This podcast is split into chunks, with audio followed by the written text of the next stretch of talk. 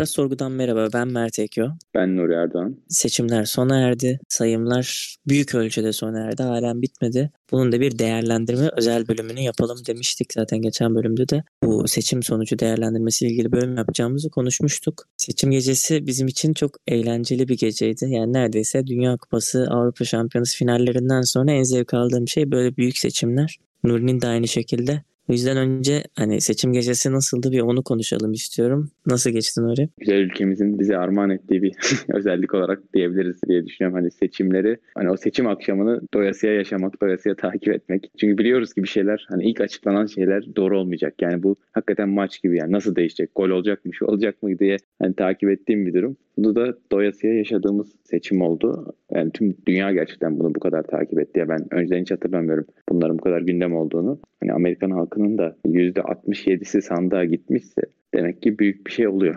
Önemli bir seçim oluyor. Bunun göstergesiydi. Bizde tabii sonuçlar normal zamanda hani Amerika'da akşamında belli oluyordu. Hatta belli olduğunun da en önemli göstergesi Amerika kaybeden aday diğerini tebrik ediyordu. Biz seçimi kaybettik diye açıklama yapıyordu. Yani bu aslında sadece başkanlık değil, diğer tüm seçimlerde hani seçim bitiren olay seçim kurulunun vesaire işte son oyu sayması ve tamam bitmiştir demesine kalmadan diğer adayın tamam ben kaybettim deyip açıklaması ve böylece olayı yatıştırması. Çünkü yani iki kutuplu seçimlerde sıkıntıdır yani ucu ucuna kaybedecek bir taraf ve diğer tarafın o kaybettiğini kabullenmesi hep sıkıntı olurdu ve yıllardır olan gelenek bu böyle aşılıyor Amerika'da. Bu sene böyle olmadı. Olmayacağı da biliniyordu ve çok yakın geçeceği de biliniyordu. O yüzden yakın bu... geçeceği biliniyordu. Biraz şey yani anketler hmm. bu kadar da yakın geçecek demiyorlardı. Gerçekten başa baş geçti. Şu an 270 delegeye varan kazan varanın kazandığı bir seçimde hani Biden 270, 273, 278 gibi bir delegeyle bitirebilir seçimi. Muhtemelen Biden kazanacaktır ama resmi bir sonuç yok. Bu da seçimin aslında ne kadar yakın olduğunu, başa baş geçtiğini gösteriyor. Hani anketlere demokratlar bile inanmıyordu. Yani demokratlara göre hı hı. şu Wisconsin'da mesela 12-13 puan fark atacaklardı güya. Yani 10 bin oy, yani %0.6 ile bitti bu arada. Ama ona onlar da inanmıyordu ki son dakikaya kadar zaten çok çaba sarf ettiler. Mesela Hillary Clinton zamanında öyle değildi. Yani o zaman anketlerin yanılabileceğini düşünmüyorlardı. Hatta işte FBI başkanı o zaman direktör yardımcısı falandır bilmiyorum. Clinton'a karşı o e-mail kullanması gerekçesiyle soruşturma açması tam seçimden önce yapmıştı. Çünkü biliyordu ki yani seçimi çok etkilemeyecek bu. Yani zaten halk da o kadar ilgilenmiyor, o kadar yakın geçmeyecek bu seçim diye.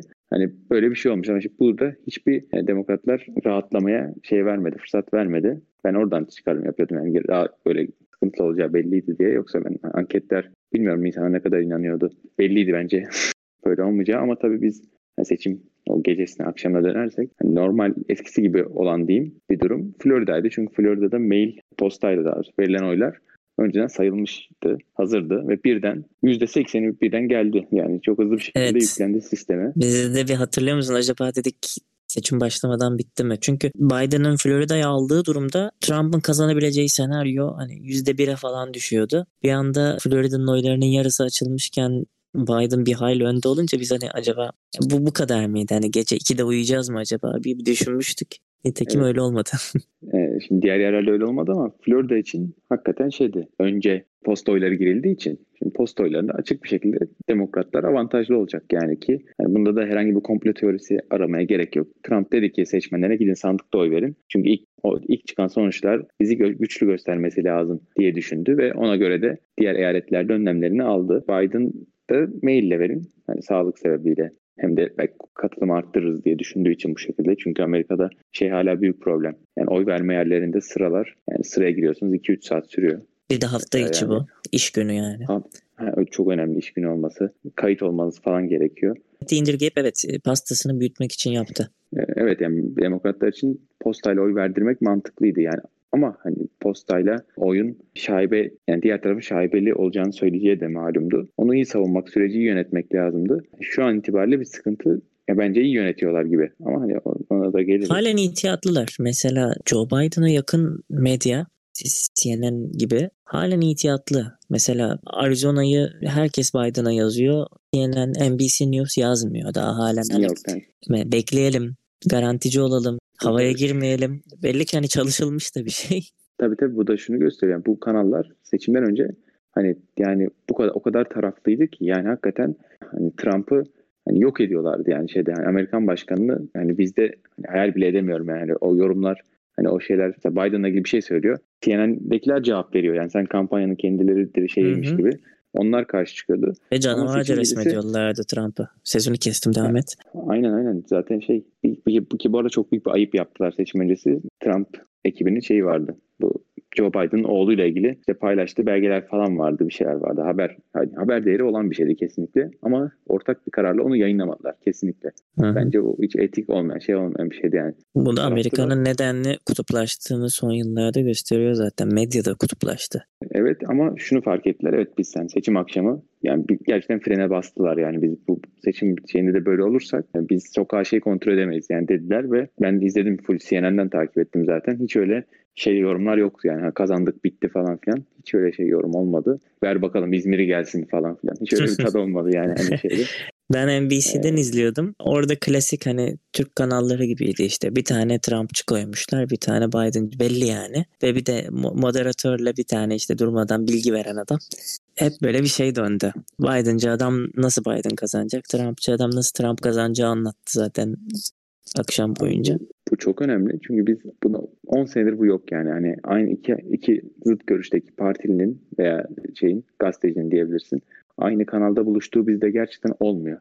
Florida'ya tamam. geri dönelim istersen. Evet biz Florida ile açtık gecemizi çünkü Amerika'da gecesini Florida ile açtı. Pat pat county county yani county'yi nasıl anlatırız orada ilçe gibi düşünebiliriz. İlçelerden sonuçlar gelmeye başladı. Bir andan %80'lere varan. Burada da aslında iyi okumalıydık. O seçim gazının havasıyla acaba Biden mı aldık kısmına şurada takıldık. Güney Florida Miami ve çevresi nüfusun yoğun olduğu ve Küba göçmeni Latinlerin yoğun yaşadığı yerler. Burada mesela Hillary Clinton'ın %64 ile kazandığı Miami County'si Biden %53 ile kazandı. Hani buradaki oy düşüşünü iyi okuyup Florida'nın asla bu seçimde mavi olamayacağını okumalıydık o anda. Biraz geç fark ettik. Bunun da sebebi seçimden önce Hispaniklerin seçimde ne kadar belirleyici olduğunu konuşmuştuk ve onların üniform olmadığını hatta göç ettikleri bölgeye göre geleneklerine göre hangi partiyi daha ılımlı olduklarını konuşmuştuk. Zaten Kübalı göçmenler komünizm karşıtlığını açıkça ortaya koyduğundan dolayı Cumhuriyetçi Parti'ye ılımlılardı. Trump da ben gidersem bunlar komünizmi getirir. Biden'ın yönetimi komünist yönetim olur.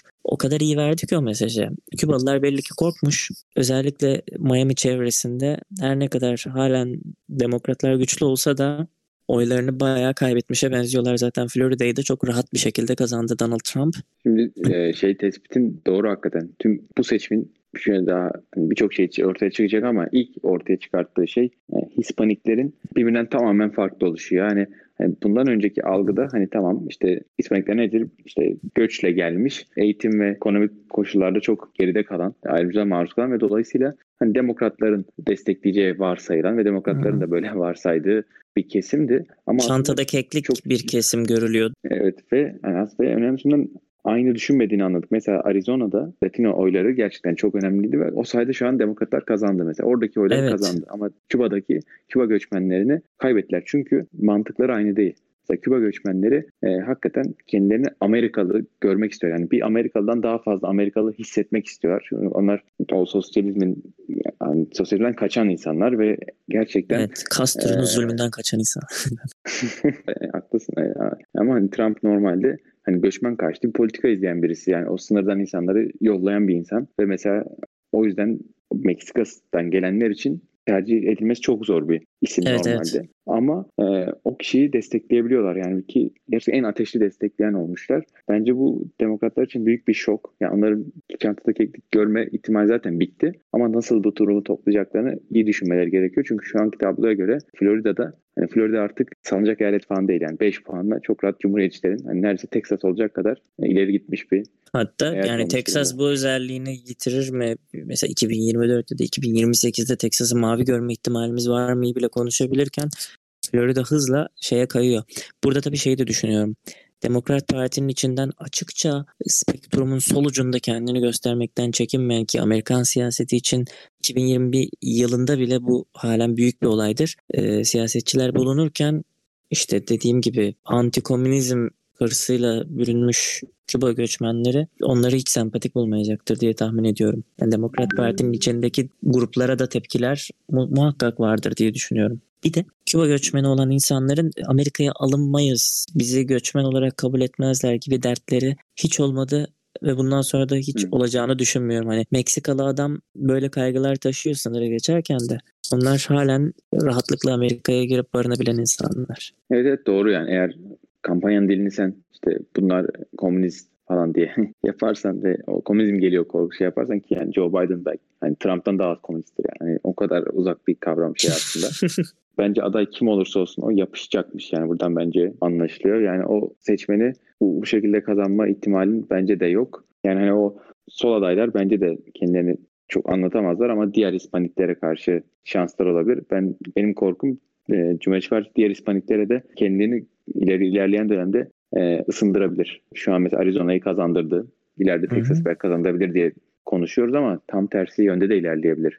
Cumhuriyetçi Parti'nin yakın gelecekte panik birisine aday gösterebileceği bile konuşuluyor ki zaten iki büyük iki büyük senatörü şeydi e, aday yani başkanlık adayı da ikisi de e, ya son üçe kalan Ted Cruz Rubio'ydu işte ikisi de Hispanik'ti yani. Yok haklısın başkentte Temsilciler Meclisi'nde ve Senato'da Hispaniklerin temsili çok az. Nüfusu oranla bayağı az. Buraya yatırım yapan karşılığını alır diye düşünüyorum. Demokratlar mesela Biden'da daha ta primary döneminde bir gaf yapmıştı. Bir siyahi vatandaşla görüntülü konuşurken sen siyahiysen bana oy vereceksin zaten diye. Bir grubun oyunu çantada keklik olarak görmek oradan karşılık alamamak anlamına gelir diye düşünüyorum son polis olaylarının yaşandığı, ırkçılığın açıkça bir devlet şeyinde gösterildiği düzende bugün Louisiana'nın, Mississippi'nin halen bu kadar kıpkırmızıya boyanması, rahatlıkla kazanılması bu durumu özetler nitelikte olabilir. Buralarda çok fazla siyahi yaşıyor ve gelir seviyesi Amerika'nın en düşük olan grubu yaşıyor. Ama buna rağmen açıkça Cumhuriyet Partisi'ni destekleyebiliyorlar. Hani Demokrat Parti politikasında da bunları çantada keklik görme durumu var diye düşünüyorum. Evet, evet, evet. Yani ben hani birazdan analojilere geçeriz ama Demokrat Parti'nin durumunu biraz hani sadece elit, elitleşen hani sahil kentindeki elit insanların partisine dönebileceği ihtimal ciddi düşünüyorum. Yani o siyah seçmen toplumun en alt tabakasında hala çok koyu demokrat ama yavaş yavaş bir kayma var Cumhuriyet'te. Yani hiç yani inanılmayacak boyutlarda hani yüzde belki 10-15 ama giderek artıran bir şekilde Cumhuriyetçi Parti'ye kayıyor. Özellikle siyah ve işte Latino genç, genç seçmenler. Hı hı. Ee, yani Demokrat Parti yani, yani gerçekten bu radikal işte mesela polislerle ilgili yasalar olsun, göçmenlik yasası olsun. Yani genel olarak bu eşitliği arttıran hani o beklenen politikaları yapmadığı takdirde bizdeki hani kriz, kronikleşen o CHP'nin sorunu denen hani asıl hani savunduğu savunduğu kesimin yani işçi kesimin bilmem oyunu alamayan sendromu gibi olabilir. Yani o son şans olabilir bence de. O da cepte gördüğü oyları bence de kaybedebilir yani. Ee, hani şu anda bu kadar kazanmış gibi gözükse de bence son şans verildi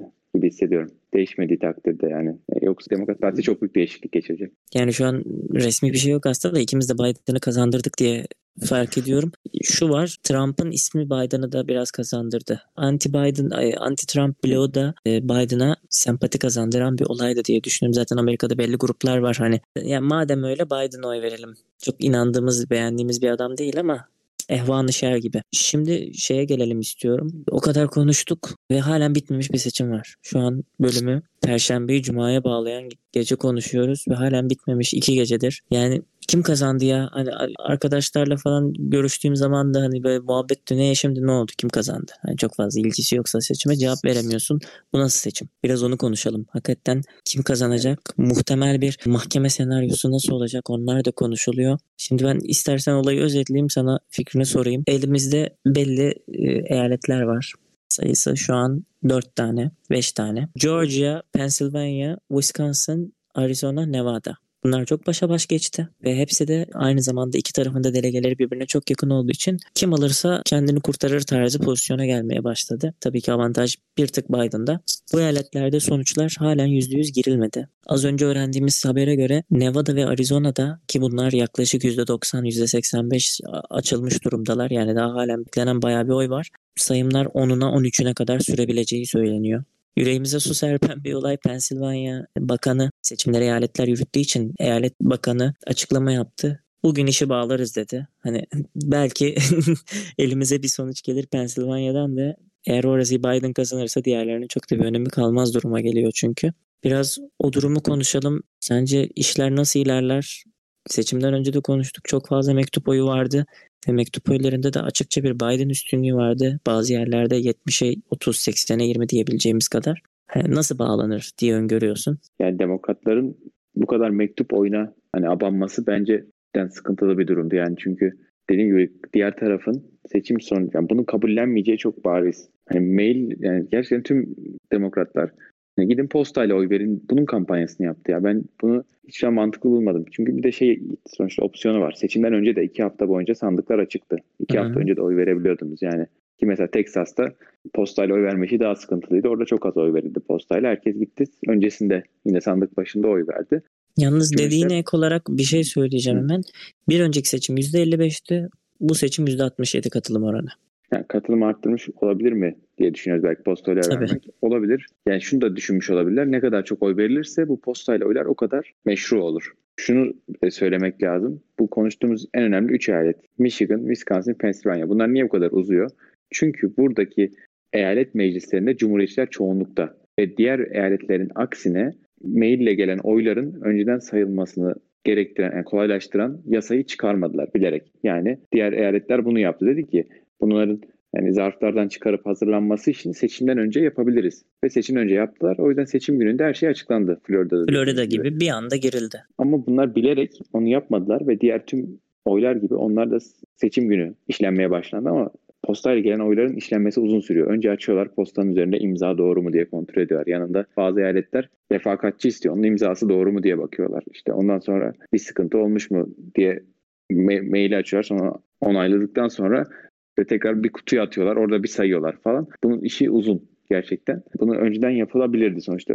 Bir ay boyunca ellerinde şey birikmeye başlamıştı. Posta birikmeye başlamıştı. Bir de şu var. Bu tüm bu süreçlerde her zaman en az bir demokrat, bir cumhuriyetçi yan yana çalışıyor. Her yerde yani oy sandığında o kimliğini uzattı, uzattıran kişi falan hepsi görevlilerin yanında iki partinin de hatta bazen daha fazla diğer partilerin de olduğu şeylerden geçiyor. Yani o yüzden o ara aşamalarda seçim öncesi yapılan işlemlerde bir hile yapılabileceği düşünülmüyor. Yani o yüzden buna izin verilmedi. Cumhuriyetçi şeyler bilerek yani bunun bunların yaşanması için çabaladılar ve gerçekten onların hani planı da şuydu. Bu muhtemelen iş en sonunda Pensilvanya'ya falan kalacak. Yani böyle mahkemelik olacak ve mahkemede de biz halledeceğiz. Hani ve bu işin böyle mahkemelik yani o gün açıklanmayacak işte 3-5 gün sonra açıklanacak ve o, onlar meşru olmayacak diye propaganda yapabilmeleri için ellerine geleni yaptılar bence. Ama demokratlar gelişen olaylar sandığımdan daha kontrollü oldu aslında. Yani ben Trump'ın gerçekten ilk günden çalıyorlar seçimleri tamam bir tweet attı şey yaptı falan da öyle aman aman galeyana getirecek şeyler yapmadı. Beklediğimiz Amerika'da emsa, emsali de çok yani. yok ama. Yani tarihte örneği Hı. var mı? En azından modern tarihte diyelim 20. yüzyıldan itibaren işte oyları çaldılar diyen bir başkan adayı. Yok yok zaten işte bu da yani bu, bunda da oturmuş bir gelenek yok. Hani benim oylarımı çaldılar deyince seçmen nasıl tepki verecek? Seçmen bilmiyor olabilir ne yapacağını. Bu arada hani Amerika'nın gerçekten hani bir hukuk devleti olduğunu şundan anlaşıldı. Bence Trump bunu dediği anda Cumhuriyetçi, Demokrat fark etmeksizin tüm eyaletlerin bu oy sayma görevlileri hepsi o gün açıklama yaptılar. Hep tek tek tek hayır işte şöyle bu işler böyle ilerliyor, şu şöyle bu böyle diye. Çünkü hani o biraz kırmızı çizgi. Yani hani sen neyi sorguluyorsun? Daha önceden de olan yani şeffaf bir işlemi sorguluyorsun. Evet durum böyle. Oyunu bozan Arizona oldu açıkçası.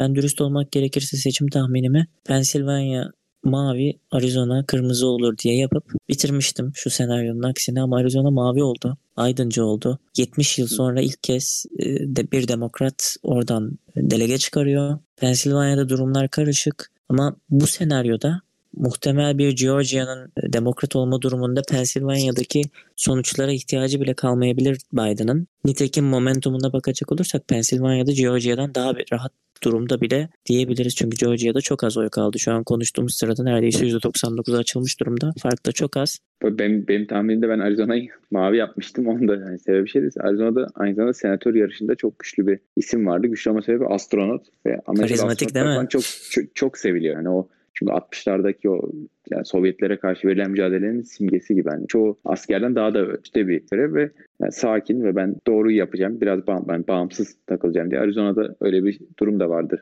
Seç, bir de yani seçilen, seçilen isimler bağ, bağımsız olmayı vaat ederler. Yani ben partizan davra, davranışı yapanlar cezalandırılır ve Cumhuriyetçi Parti'nin adayı çok fazla Trumpçı olmuştu. Yani Trump her şeyi Trump'a endekslemişti Ve bence bundan dolayı eksi iyice barizdi ki eski cumhuriyetçiler işte John McCain ve çevresi Heh. zaten onu desteklemiyordu. Hemen hem Ka- Latino'ları karısı hem mesela. bağımsız olamayışı yani hani orada Cumhuriyetçi Parti şey bir aday çıkarsaydı Mark Kelly gibi o ismin benzer birisini çıkarsaydı ileri taşıyabilirdi. De John McCain'in yerine koydukları aday da çok silik bir aday. Senatör Evet. adayı. Yani o da oyu kaybettirdi. Bir de aklıma geldi şeyde ilkokulda Amerikan seçimlerini o yıllarda yeni tanıyorum. İngilizce bir müsameremiz vardı. Oyun yazmıştık. Orada John McCain'i canlandırmıştım. ne günler. 2018'de vefat etti John McCain de 2008 seçimlerinde Obama'ya kaybetmişti. Merkez siyasetin adamı. Obama, Obama içinde ne yaptınız? Böyle adı Hüseyin olan hakikaten esmer birini bul- buldunuz yoksa? Adı? Hüseyin'deydi. Ayakkabı boyasıyla bulduk, boyadık. Ama orada çok taraflıydı oyunumuz. Şöyle McCain'i kötü gösterdik, hileci gösterdik. De Obama'yı sempatik gösterdik. Çünkü aa, bir kere siyahi ve adı Hüseyin olan biri, kovboy şapkalı, beyaz, adı Can olan birinden daha yıllarda Abi, bize. Abi, bu arada hani şunu söyleyeyim hakikaten o dönem gerçekten öyleydi ve Obama hani ilk siyahi senatör e, siyahi e, pardon başkan olacağı zaman eleştirilemez durumdaydı. Hani şey gibi şu an mesela feminizm nasıl çok yüksek mesela konuşuluyor Hı ve gerçekten önemli başarıları da oluyor. O dönem içinde hani Obama bayağı hani eleştirilemez bir figüre dönmüştü. Aslında siyasetçi eleştirilebilir ama hani Obama'yı böyle eleştirince siyahlara bir şey mi demiş gibi oluyoruz ve Ha, Ee, işte böyle bir polit- baskı political vardı bence. correctness böyle bir şey. evet ve Obama'nın önünü açmıştı ama işte sonrasında demokrat yani bu hani o dönem Obama'ya karşı çıkamayan o kitleler bence ekstra mobilize oldu. İşte Obama'dan nefret ediyor mesela Trump taraftarları şeyleri. Hani bu işte şeye bile inanıyorlar yani. Amerika doğumlu değil bu falan diye. Yani hani YouTube'da, Ha, öyle bir YouTube'da iddia çürümek- var da şeyde. Başkanken çürümek- soruşturma di- açılsın diye. YouTube'da çürümek isteyen varsa o şeyler var. Trump destekçilerinin işte arasında mikrofon uzatanlar falan. Hani inandıkları şeyler korkunç yani. o yüzden hani orada bir öfke birikmesine sebep ol- olmuştur bence. Onu da ekstra hani not edeyim dedim. Ola- olabilir. Bu geçen Amerikan seçimlerine yaptığımız bölümün ardından biriyle konuştum. O dikkatini en çok şey çekmiş. İşte Amerikan seçimlerinde teamüldür. Kaybeden aday kazananı tebrik eder. Fiilen yarışı sona erdirir. Bu seçimde olmadığı ile ilgili bana sordu hani böyleydi diye. Hakikaten de hani böyleydi. Bu teamülde tarihe geçmiş oldu. Donald Trump'ın hayır ben başkan seçildim dediği an itibariyle Türkiye saatiyle sabah saatlerinde oldu bu seçim günü. Biraz da bunu konuşalım. Biz yaşadığımız topraklardan biliyoruz ki geçen 31 Mart İstanbul seçimi de bize bunu gösterdi. Atı Bu alan ta- Manhattan'ı geçti diyor. Lafı buradan alabilirsiniz. İşte popülist lider tanımak gerekirse tam da bu. Hani var olan e, bir teamül, kurum, düzen ne hani tanımak istemiyorlar. Yani kendi şeylerini, imajlarını onun üzerine kuruyorlar. Onu tanımamak üzerine kuruyorlar ve bunu Twitter'da görmüştüm bu yorumu. Yani karşıdaki adaylar da hani bu kurumların, bu teamüllerin önemini anlatmaktan yani yarışa giremiyorlar. Yani şey onu savunmaktan kendilerini anlatamıyorlar. Ya da politika öğretemiyorlar mesela. Hani işte Trump neden böyle? Yani ilk, ilk söylenen argüman yani en temel şeylere uymuyor. En temel şeylere karşı çıkıyor. İlk oradan başlıyor yani. Mesela muhabbet. Müesses nizama aykırı. Müessesten dediği şey mesela işte adam bu dünya politiğini de etkileyen bir şey yani diyor. Dünya Sağlık Örgütü batırdı iyice ondan çıkalım. Hani onu Paris ihtiyaç yok parasını keselim. bizi bağlıyor. Elimizi kolumuzu her şeyimizi. Onlar karar veremez çıktık. O da bugün. Çıktık. Resmi resmi çıkışı bugün yaşandı. Hani kaderin bir cilvesi. Trump'ın görevi sona ereceği günlerde. Gerçi daha iki ay vardı hani. Seçim gününde böyle bir olay yaşandı. O mesela işte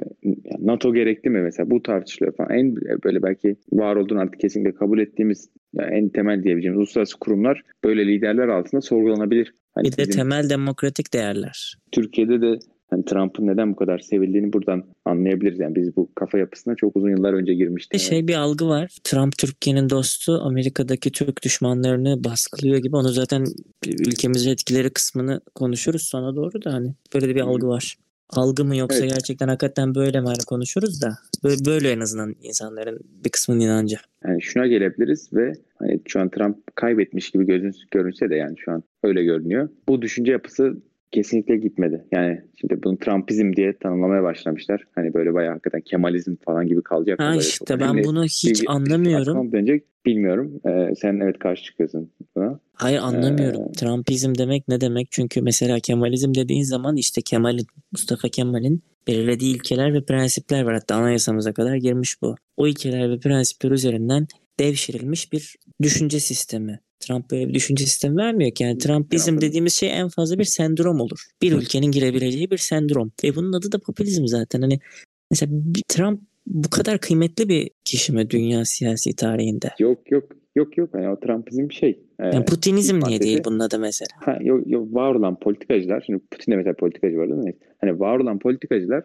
e, sorunu çözemez, size ulaşamaz. Ben işte dışarıdan gelen e, bir şovmenim ve benim görüşlerim de belli. Politikacı değilim ama ben yıllardır aynı şeyleri söylüyorum. E bu İşte Vladimir bizi Putin emiyor, işte. şey yapıyor falan. Yani doğru be. ama o bilmiyorum biraz da hani devlet içinden gelen birisi. Bence Amerika- şey gibi geliyor ama Bence Amerika'da olduğu için bu hani alıştığımız ya asker olur ya politikacı olur. Çok fazla kurumlarla didişmez şey olmazın figürünü ne Amerika'da olduğu için böyle olduğunu düşünüyorum. Yoksa popülizmin dünyadaki en son temsilcilerinden yani kronolojik olarak ve ilk kaybedenlerinden yeni nesil popülizmin. Yani Bence bir de demokrat tayfa e, New York Times, CNN tayfa falan öyle bir radikalleştirdi ki Trump'ı hani olduğundan bile daha büyük gösterdi. Yani gölgesi kendinden büyük gibi. Sanırsın Amerika'da Hitler'le Biden seçime girmiş. Amerikan halkı ikisi arasında bir karar verecekmiş gibi algı da yaratıldı. Hani ben bu değerlendirmelerin birçoğunun Trump'ın abartıldığını düşünüyorum. Hani neticede Trump dediğimiz adam kim ki? Türkiye'de şey konuşuluyordu ya. e, Koltuğu bırakacak. Bu darbe, yap, darbe yaptıracak mı işte halk, halk Hayır, sokağa dökecek mi falan televizyon Yani. kanalında konuşuluyordu halkı sokağa dökecek ya kim ki? Ya geçen bölümde de söylemiştim. Nixon istifa ettirildi. Daha ötesi var mı? Koskoca Nixon bütün eyaletleri kazanmış adam. Bir tane Massachusetts mi kaybetmişti? Bir tane Ee, eyalet aynen. kaybetmişti. Aynen Evet. aynen. Bu adam devrildi. Daha Ve ötesi yok. ufak bir olay yüzünden değil mi? Evet yani. Ya işte ben ben ufak bir olay deyince bazen insanlar şey diyor olur mu öyle şey rakiplerini dinletti falan. Obama bütün Amerika'yı dinletti. Ya hani doğru. Doğru da işte en azından biz buradan bakınca belki de öyle görüyoruz yani. Şimdi gerçekten bu birçok şeyi yani düşününce Amerika halkı şu an bu seçimde ilk kez yaşıyor. Bizim çok alışık olduğumuz şeyler işte. Evet. Mesela ne? İşte birisi bahçede posta oyları işte biri yakıyor. İşte onu gösteriyor, onu çekiyor. O yalanmış bu "Aa, arada." oyla- Ya tabii yalan abi. Num- videosu numune oylarmış. ortaya çıkıyor. Yani, Yani- num- numune oylarmış. Ha, işte sayımı işte durdurun işte şu an işte hile yapılıyor falan filan bunları bu insanlar ilk kez gerçekten yaşıyor yani o yüzden hani yani seçim öncesi olayları da aynı şekilde dere bilmem ne benzetmeleri yani bana biraz normal geliyor hani tamam abi, biz bakınca buradan yok abi ya yani Amerika'da ne alaka Hmm. falan diyoruz da Orası böyle Yani bir ger- şey yaşamadı gerçek- hiç dünyada. gerçek gerçekten buradan bakınca yani diyoruz onu.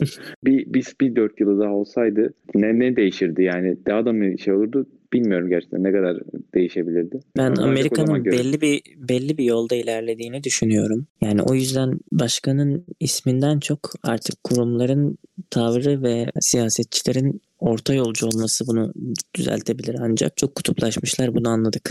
Yani medyada anlıyoruz, siyasi partilerin tavrında anlıyoruz. İki partili siyasi sistemin politikada en büyük sun, sunduk, sunduğu şeylerden biri ortacı olmak zorundalardır. Radikalleşirlerse küçük bir oya sıkışmaya başlarlar. Küçük bir kitleye sıkışmaya başlarlar. Ama burada görüyoruz ki yani radikalleşme yani uçlara ilerlemeye başladılar. Ve Yani- hayal kırıklığı ne kadar büyükmüş ki o uçlara ilerledikçe büyüdüler. Öyle bir durum oldu. Evet bu bugün bu arada Trump kaybetti de kazanarak kaybetti. Şöyle kazanarak kaybetti. Hillary Clinton'a karşı %46 oy alan adam şu an %48 oy civarında. En fazla mektup oylarında şey ağırlıkta diyoruz. Biden hani 47,5'a gerilesin. Yine de %1, 1, 1,5, 2 arasında bir kazanımı var. Bu da hiç azımsanmayacak kadar. Lafı hemen buradan şeye getireyim. Sen biraz Cumhuriyet Partisi ile de ilgilendin. Benim gözlemim çok hani elle tutulur dönem yok belki bununla ilgili de. Donald Trump aynı bir e, Britanya'daki parti gibi İngiliz, e, Türkiye'deki parti gibi kuvvetli teşkilatlanma ve partiyi daha merkeziyetçi yönetmeye başlama tavrında bir adam olarak gözüküyor bende. Amerika'da normalde böyle bir şey parti başkanı kavramı yok. Ve bu yüksek oy oranına birkaç eyaleti de ucu ucuna kaybetmenin verdiği özgüvenle yani bir teşkilatlanma durumuna mesela bir medya gücüm olsun Cumhuriyet Partisi'ne giren kişileri ben yönlendireyim benim orada adamlarım bana yakın kişiler olsun hani bir Avrupa siyasetçisi mantığıyla dönüştürebilir mi Cumhuriyet Partisi'ni? Şimdi ben önce şunu söyleyeyim. Ben Trump'ın kesinlikle partiyi taşıdığını düşünüyorum. Yani bu şimdi bir yandan da partinin ona ne kadar engaje olduğunu ve parti üzerindeki gücünü de bence gösterecek. Yani onun sayesinde şu an seçilen çok fazla temsil meclisi üyeleri var. Bence asıl hani Biden mı Trump mı sorusunu anketlerin çuvallamasından çok temsilciler meclisindeki ve senatodaki kontrol konusunda çuvalladılar. Yani %80 oranda güya senato demokratlara geçecekti. Olmadı. Muhtemelen Yani demokratlar Cumhuriyet yani garanti alacakları yer aldılar sadece. Ve muhtemelen meclisinde- 51-49 yapacak. Pardon. Ha, evet ve bu onlara göre %30-20 olasılıklı olan bir şeydi. Ve Temsilciler Meclisi'nde 240'lı rakamları görecek deniyordu Demokrat Parti. An itibariyle onu da belirttim. e, 226-209 NBC'nin verilerine göre. Ha, daha belli değil ama çok fazla ucuna yer var ve Trump gerçekten Trump'ın kazandırdığı çok fazla isim var.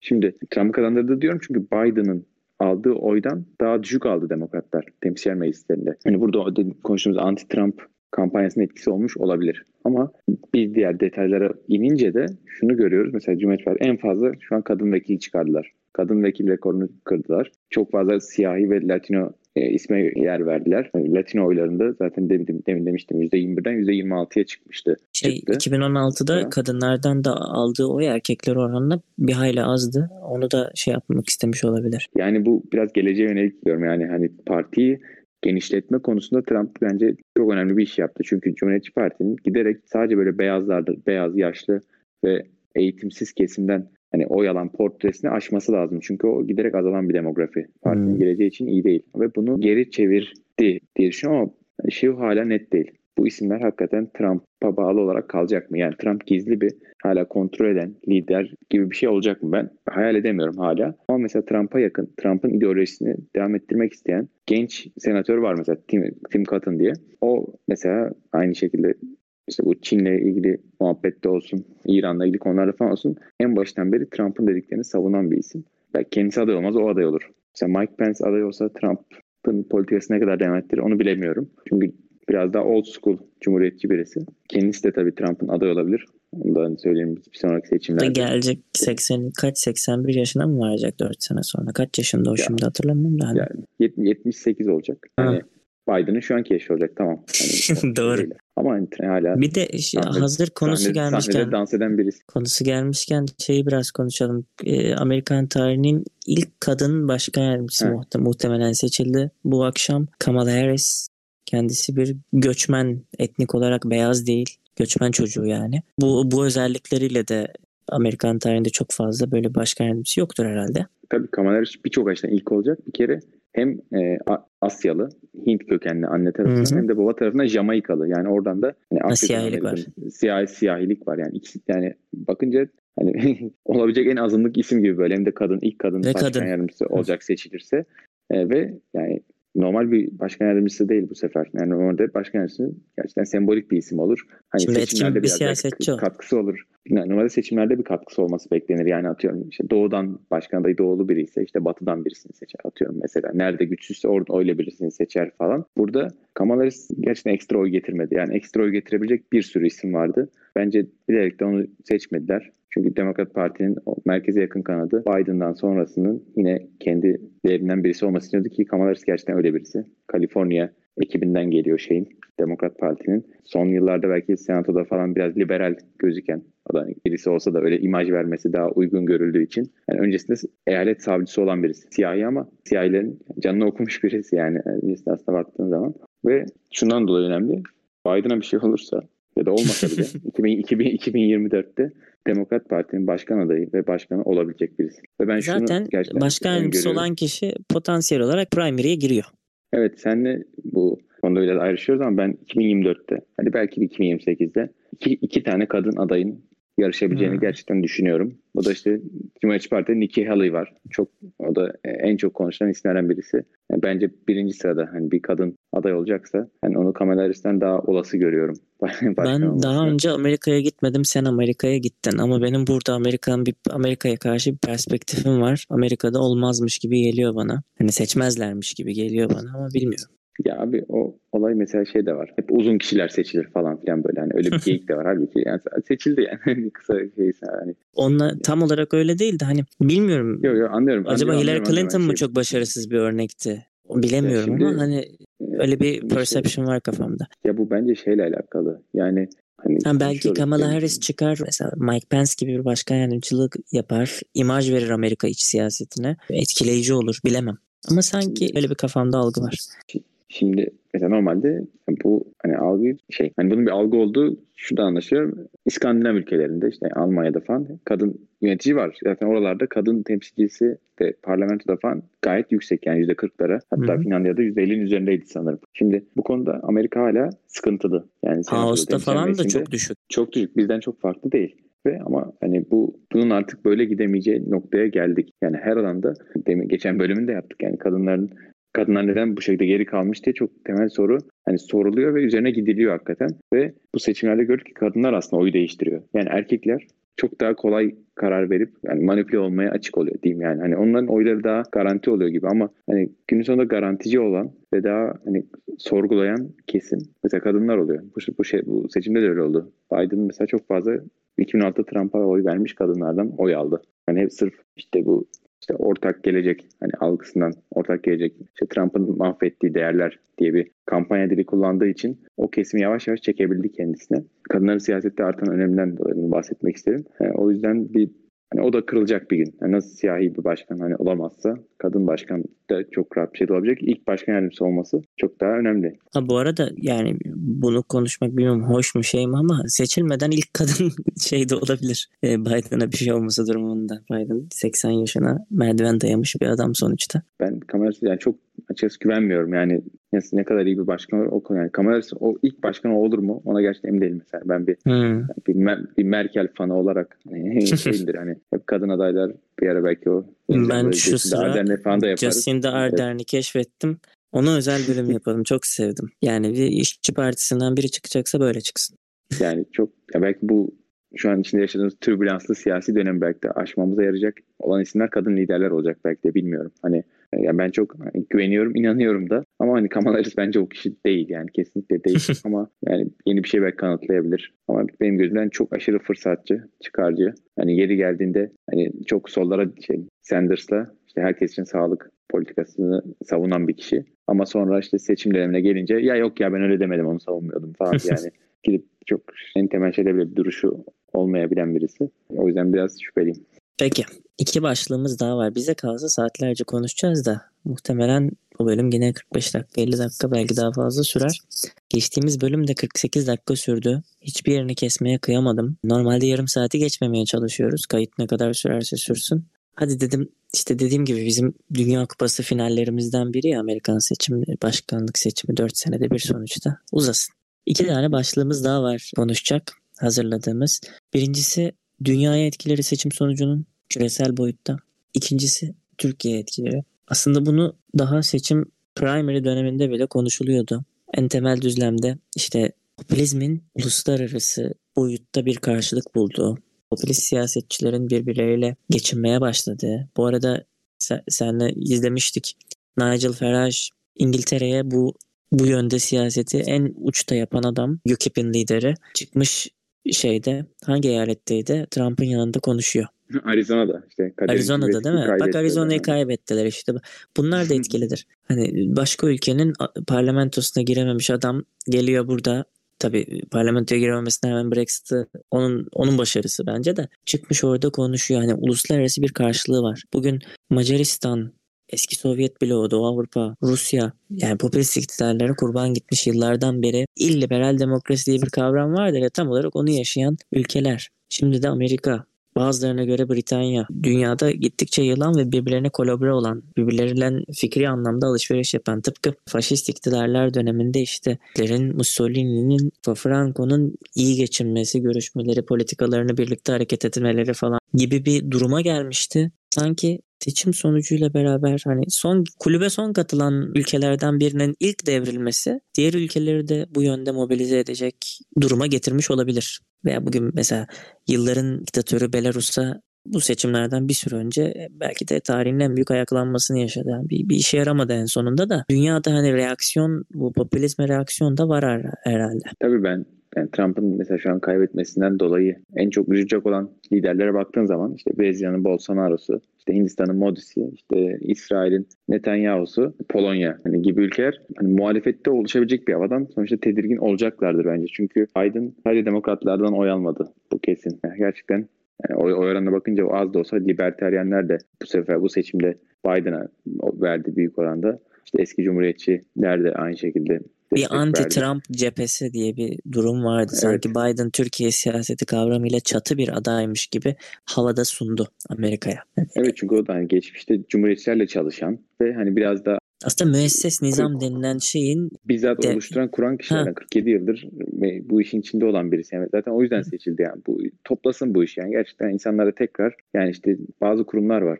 Çevre komisyonu falan var şu an. Gerçekten ismini tam hatırlayamadım ama hani böyle hükümetin ama hükümete bağlı olan ama biraz bağımsız çalışan mesela şeyler vardı. Böyle komisyonlar vardı. Onları falan Trump hani kaldırmıştı, atmıştı mesela kenara. Mesela bu pandemiyle mücadele ekibi vardı. Tam da işte kader bu ki ondan önce kaldırmıştı mesela. Hani mesela bu tarz kurumları şeyleri tekrar kursun, oluştursun diye biraz şeydi. Onu o seçilmişti diyeyim.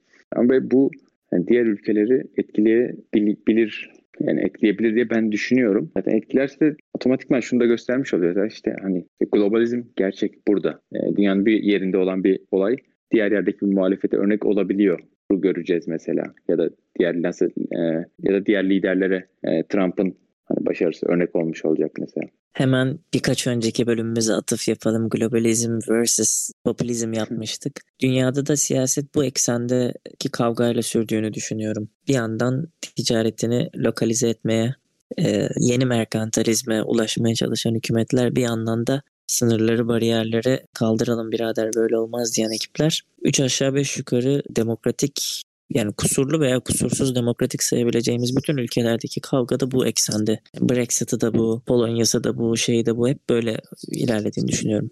Ve demin Faraj'dan örnek verdik mesela. Yani adam hani açıkça yani Trump'ın mitingine katılıp Amerika'da e, lideriniz globalizmi yendi, globalizme karşı çıktı falan diye. Yani globalizm hani merkezinde şeyde bunu diyorsun yani. yani Amerika'da Değil bunu mi? diyorsun yani. Hani belli e, dokunulmayacak kelimeleri de rahatça söyleyebiliyor. Evet yani kay, kaybetme, kaybetmesi çok şey oldu yani bence hani yerinde oldu diyeyim yani bu bakış, bu bakış açısında. Bir de ülkemizi çok e, kaygılandırdı belki de Trump'ın seçilemiyor oluşu. Özellikle belli zümreler. Ben çok şeyi de anlamıyorum. Neticede bir tane Amerika'nın başkanı seçilecekti. Ve Amerika'da dünyanın en kurumsal, en köklü devletlerinden biri modern devlet anlamında. Hani bir başkan değişmesiyle dünyamız kararmayacak veya bir başkan seçilmesiyle bir anda bittik biz durum olmayacak ama sanırım fazla ilgisi, ilgiden oluyor böyle. Fazla ilgiden kaynaklı bir şey durumu da var. Çabuk taraf tutuyoruz. Sonra da vay bu nasıl böyle oldu diyoruz gibi bir durum var. Nasıl etkiler sence Türkiye'yi? Biden seçildi, Ocak'ta göreve başladı. Ya ben hani işte yaptırımlar gelir şunlar bunlar hani o o kısmını hani uzmanlarına hani bırakayım diyeyim. Ama hani şu hani şey söyleyebilirim. Özellikle hükümete yakın insanlar ki bu hani dış politika konusu olduğu için muhalefet de çoğu zaman hükümetin söylemini destekleyebiliyor. Trump'la çok birebir bireysel bir yatırım yapıldı yani ilişki kuruldu. Yani ayrı bir kanaldan iletişim ilerlediği gibi bu çok bariz bir şekilde oldu hatta. Bundan şundan anlıyoruz. Senato mesela hem Cumhuriyetçi hem Demokrat birlikte işte Türkiye yaptırım kararı alınıyor mesela. Bunu Trump durduruyor. Yani Trump gerçekten engelliyor. Yani kendi Cumhuriyetçi en yakın isimleri hani ateş püskürüyor mesela. Ama o durduruyor şey yapıyor mesela. Hani işte Erdoğan'la anlaştık diyor. İşte şey yapıyor çünkü adam neticesinde bir iş adamı. Yani bir Erdoğan'ın çok önceden muhabbeti var. Normal şey gibi Aydın Doğan'la gelip burada işte Trump Tower'ın açılışını yapıyorlar. Ne bileyim yani çok önceden böyle şeyleri var. Yani ülkeyi biraz da şey öyle şey yönetiyor. Yani büyük planlar şeyin içerisinde gibi değil de normal şirketin CEO'su gibi. Öyle demişti zaten. Geçici şeylerle, geçici şeyler ilerliyor. Öyle yapacağım demişti. Yani bizde buna çok yatırım yapıldı yani şey tarafından. Çok bel bağlandı diyeyim yatırım yapmak değil de. O yüzden insanlarda bence bir şimdi ne olacak diye bir hayal kırıklığı şey gibi oldu ama halbuki şeyin arka planı yok. Yani bu Trump'ın yani engellediği veya destek olduğu söylenilen durumlarda bize, bize bir iyilik mi yaptı? Ben, bence soru işareti. Bence o şey ambargoyu erteledi, erteledi diye düşünüyorum. Yani. ambargoyu bloklaması bir güven yaratmıştı. Hani şimdi Biden bloklamayacaksa durumu hemen hani geliyor. Şey, yani şey iptal etme değildi ama yani. Geciktiriyordu yani aslında. Her an yine uygulayabilirdi yani. Güvenmeyebilirsin. Yok evet, Türkiye'de de böyle bir hava var. Bir de çok çabuk taraf tutuyoruz ya. Hani lan dünyanın öbür olay. Dünya küresel ve en büyük müttefik devletimiz, askeri anlaşmalarımız olan ondan çok fazla mal aldığımız bir ülkenin başkanı değiştiği zaman bütün her şeyimizi, ticaretimiz, siyasetimiz, güvenliğimiz hepsi etkilenecek de devletler büyük olduğu için ayakta kalan şeylerdir yani. Ve doğru devlet politikası da sonuç ne olursa olsun tüm sonuçlara hazırlıklı olan devlettir. Hani şeyi de merak etmeyelim hani uzaydan düşmüş bir adam değil yeni seçilen de. Onunla da ilişkiler kurulacaktır, şey yapılacaktır. Koskoca Amerika onlarca anlaşmamız olan devlet 20 Ocak sabahı şey mi diyecek artık Türkiye'yi tanımıyorum dost değiliz. Öyle bir dünya yok yani. Öyle şahıslar üzerinden yürütülecek kadar zayıf bir bürokrasi de yok Amerika'nın. Hem iç politikada hem dış politikada. Bu arada Biden yani 1980'den beri işte Murat Yetkin'in yazısında var. Bülent Ecevit'le görüşmesinin fotoğrafı falan var. Yani Türkiye'ye sayısız kere gelmiş birisi. Yani sürekli Dışişkiler Komite Başkanı falan, o komisyon başkanı olduğu için senatoda ve başkan yardımcısıyken aslında hiç uzak birisi de değil. Ben ona dur şey, şey bir yorum yapmak istiyorum. Yani yüzde çok her konuda ve taraf olmamız. Yani bunu ilk Vedat Milor işte menemen soğanlı mı olur, soğanlı mı olur anketiyle keşfettiği zaman o demişti yani biz her olayda diyor yani e, işte bir yerdeki muhtar seçimi herhangi bir seçim olsun şu top yeşil mi olsun mavi mi olsun şeyinde bile ülke olarak gerçekten %50-50 bölünüyor. Hep mi böyleydi bilmiyorum ama benim yaşım yaşım geri hatırladığım kadarıyla gerçekten böyle. Evet doğru bir örnek oldu. O zaman baştan bağlayacak olursak zaten çok uzun süre konuştuk. Bugün Amerikan seçimlerinin sonuçları üzerinden yola çıktığımız bir özel bölümümüzü gerçekleştirdik. Yorumlarımızdan oluşan seçim akşamı yaşadık, yaşadığımız izlenimlerimiz, muhtemel bir yargı sonucunda durumun nasıl etkileneceği, Biden başkanlığında dünyanın ve Türkiye'nin nasıl etkileneceği ve kaybeden taraf olan Cumhuriyetçi Parti'nin Trump'la beraber mi yola devam edeceği yoksa Trump'sız mı bir gelecek çizeceği konularına kendimizce yanıt aramaya çalıştık. Bu özel bölümümüzde biz dinlediğiniz için teşekkür ederiz.